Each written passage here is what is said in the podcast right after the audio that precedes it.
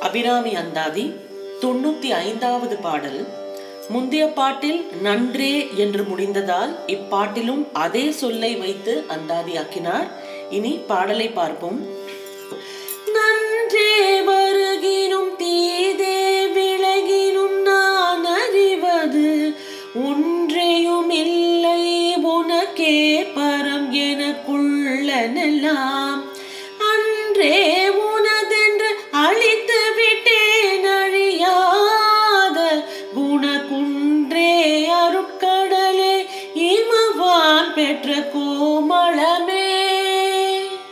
அபிராமி அந்தாதியின் இந்த தொண்ணூத்தி ஐந்தாவது பாடல் மிகவும் மிகவும் ஒரு சிறப்பான பாடலாகும்.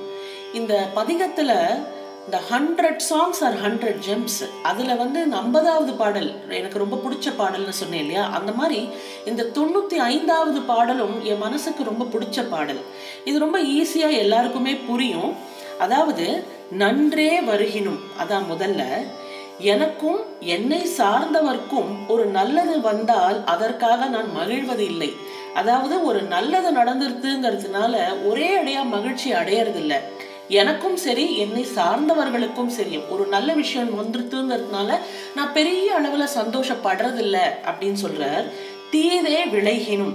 எனக்கும் என்னை சார்ந்தவர்க்கும் ஒரு தீங்கு வந்தால் அதற்காக நான் துன்பப்படுவதும் இல்லை.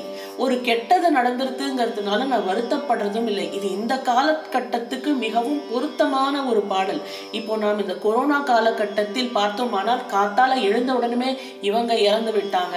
அவங்க வந்து ஹாஸ்பிட்டலைஸ்டா இருக்காங்க. இவங்களுக்கு ஆக்சிஜன் தேவைப்படுறது. நிறைய துன்பப்படுற விஷயங்கள் வந்து நம்ம காதல விழருது அந்த மாதிரி சமயத்துல இதுக்காக நம்ம பெரிய அளவுல துன்பப்பட தேவையில்லை. இன்பமும் வேண்டாம் துன்பமும் வேண்டாம்.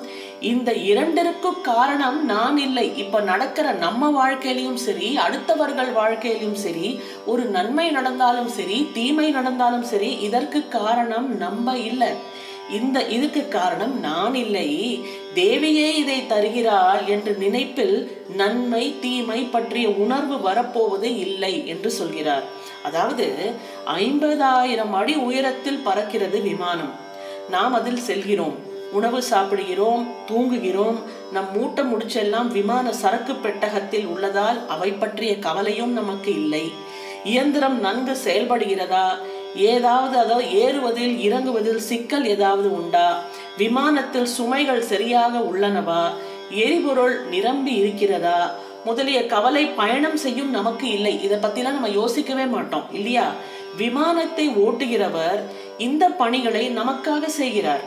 நாம் செய்ய வேண்டியதெல்லாம் விமானத்தில் ஏறும்போது பயணச்சீட்டும் அது தொடர்பான சான்றுகளும் தர வேண்டியதுதான். இது மட்டும்தான் நாம் செய்கிறோம். அதே போல நான் அறிவது ஒன்றுமில்லை உனக்கே பரம். விமான ஓட்டுநரிடம் நம்மை ஒப்படைத்து விட்டதால் விமானம் பற்றிய எதையும் நாம் அறிய தேவையில்லை அதற்கான அவசியம் இல்லை பாரம் என்றால் பரம் அதாவது பரம் என்றால் பாரம் பாரம் என்றால் சுமை என்று பொருள். இந்த கவலை இந்த சுமையெல்லாம் விமான ஓட்டுநருக்கு தான் அதே போல அபிராமியிடம் நம் உடல் பொருள் ஆவி எல்லாவற்றையும் ஒப்படைத்து விட்டால் நம்மை காக்கும் பொறுப்பு சுமையெல்லாம் நமக்கில்லை.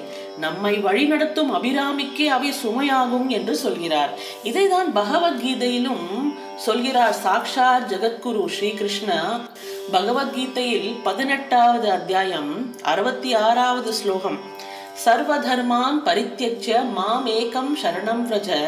அகம் துவாம் சர்வ பாபேபியோ மோக்ஷயிஷ்யாமி மா சுச்சக எல்லா தர்மங்களையும் விட்டுட்டு என்கிட்ட சரணம் அடைஞ்சுக்கோ. உன் கவலை எல்லாத்தையும் நீக்கிவிட்டு உனக்கு நான் மோட்சத்தை கொடுக்கிறேன். மா சுச்சக கவலைப்படாதன்னு சொல்றது யாரு? சாக்ஷாத் ஸ்ரீகிருஷ்ணா. ஆக நம்ம எதுக்கு நம்மளோட நன்மைகளுக்கும் தீமைகளுக்கும் பொறுப்பேற்று கொண்டு கவலைப்பட வேண்டும்? எல்லாத்தையும் அபிராமி பார்த்து கொள்வாள். அவள்தான் இதுக்கெல்லாம் பொறுப்பு என்று விட்டுவிட்டால் நமக்கு எந்த விதமான கவலையும் இல்லை. விமானத்தில் செல்கிறவர்கள் போல் நம்மளும் இந்த மாதிரி இந்த வாழ்க்கை என்றும் விமானத்தில் நிம்மதியாக செல்லலாம் என்பதுதான் இந்த முதல் வரியில அவர் சொல்றார் எனக்கு உள்ளன எல்லாம் அன்றே உனதென்று அழித்து விட்டேன். அதுதான் அடுத்த வரி. வழிபாட்டு நெறியில் யாக நெருப்பில் என் பாவம் என் புண்ணியம் என் நன்மை என் தீமை என் மனம் என் அறிவு என் சொத்துக்கள் எல்லாவற்றையும் கடவுளுக்கே அர்ப்பணம் செய்து விட்டேன் என்று ஒவ்வொரு முறையும் நெய்யை நெருப்பில் இடுவர். இதனால் நாம் சொன்னதெல்லாம் நம்மை விட்டு கடவுளிடம் யாக உணவாக சென்று விட்டது என்பதுதான் பொருள். இதைதான் இத்தொடரில் அன்றே உனது என்று அழித்து விட்டேன் என்று சொல்கிறார். அன்னைக்கே எல்லாம் கொடுத்தாரு. என்கிட்ட இருக்கிறது எல்லாம் உன்னோட தான் அதுதான் உண்மையும் கூட இல்லையா? இப்பாடலின் அமைப்பும் கருத்தும் எல்லாம் திருவாசகத்தே ஒத்து உள்ளது அதாவது அன்றே எந்தன் ஆவியும் உடலும் உடமை எல்லாமும் குன்றே அணையா என்னை ஆட்கொண்ட போதே கொண்டில்லையோ? இன்று ஓர் இடையூறு எனக்குண்டோ? என் தோல் முக்கண் எம்மானே? நன்றே செய்வாய் பிழை செய்வாய் நானோ இதற்கு நாயகமே என்று கேட்கிறார் மாணிக்கவாசகர். இதே கருத்துதான் இங்கேயும். எனக்கு உள்ளன எல்லாம் அன்றே உனதென்று அழித்து விட்டேன் என்று சொல்கிறார். அடுத்தது அழியாத குணக்குன்றே. ஒருவரிடம் நாம் நம் உடைமைகளை ஒப்படைத்தால் அவர் திடீரென மறைந்தால் என்ன செய்வது என்று எண்ணியவர் போல் நீ என்றும் அழியாதவள் கொடுத்ததை இல்லை என்று சொல்லாதபடி அபிராமி குணக்குன்று என்று சொல்கிறார். அடுத்த வார்த்தை அருட்கடலே நாம் தருவதை வாங்கி ஒருவர் செலவு செய்வாரோ என்றும் கருத தேவையில்லை. காரணம் அபிராமி முன்பே எல்லாம் நிரம்பிய அருட்கடலாக இருக்கிறாள். அவளிடம்தான் எல்லாம் இருக்கிறது. அவ நம்ம கிட்டேன்னு எதையும் எடுத்துக்க தேவையில்லை. அபிராமி நம்ம எல்லாருக்குமே எல்லாத்தையும் வழங்கும் அருட்கடல் ஆவாள் அதை தான் இங்கே சொல்கிறார் அருட்கடலே. இமயமலை அரசன் தக்ஷன். இவங்க ரெண்டு பேருக்குமே புதல்வியாக அம்பாள் அவதரித்தாள். அதாவது தக்ஷனுக்கு வந்து சக்தி தாக்ஷாயணி என்ற பெயரில் அவதரித்தாள். அவள் வந்து தந்தையை பிரிந்தாள் கணவனை பிரிந்தாள். இந்த மாதிரி ஒரு சுச்சுவேஷன் ஆனா இமயமலை அரசனாக வந்த பார்வதி அப்படி இல்லை. இன்னொரு இமயமலை அரசனுக்கு பார்வதியாக பிறந்த மெல்லிய மெல்லிய கோமளம்னு சொல்லும்போது மெல்லிய என்று பொருள். மெல்லிய மனமும் இயல்பும் படைத்தவள் அபிராமி. ஆகவே அவளை நம்பிக்கையோடு மேற்கொள்ளலாம் என்று சொல்கிறார். நாள்தோறும் விழிப்பு உறக்கம் கனவு என நமக்கு மூன்று நிலைகள் வருகின்றன. விழிப்பில் நாம் தான் எல்லாம் செய்வது போல் தோன்றும். உறக்கத்தில் நம் உடலை கூட மறந்து விடுவோம்.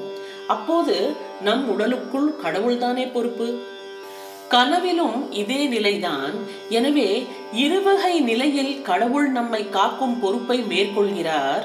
மேலும் விழிப்பிலும் அவரிடமே நாம் பொறுப்பை கொடுத்து விட்டால் நமக்கு எந்தவிதமான கவலையும் இல்லை. இதைதான் இப்பாடல் தெரிவிக்கிறது. ஆக இமவான் பெற்ற கோமளமே என்று வரும் அபிராமி அந்தாதியின் தொண்ணூத்தி ஐந்தாவது பாடல் இன்னும் ஒரு முறை இதோ. நன்றே வருகினும் தீதே விலகினும் நான் அறிவது ஒன்றேயும் இல்லை உனக்கே பரம் எனக்குள்ளனெல்லாம்.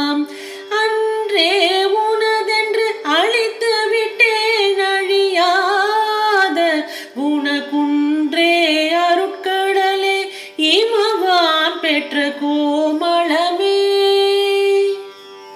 அபிராமி அந்தாதியின் தொண்ணூத்தி ஆறாவது பாடலுடன் உங்களை நாளை சந்திக்கின்றேன். நன்றி வணக்கம்.